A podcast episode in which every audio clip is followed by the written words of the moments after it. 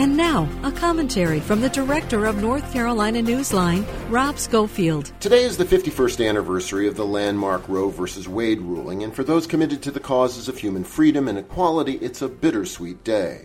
For nearly half a century, Roe served as a beacon of hope and progress, a rare historical instance in which a male dominated society surrendered its unjust hegemony over the lives of women.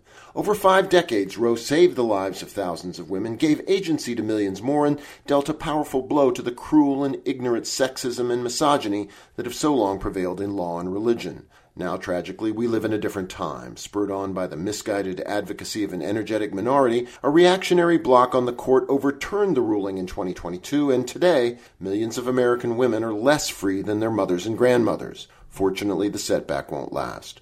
Polls and elections make clear the majority of Americans support reproductive freedom and are demanding its permanent return. Let's hope today's anniversary serves as a call to action for making it happen in short order. For NC Newsline, I'm Rob Schofield.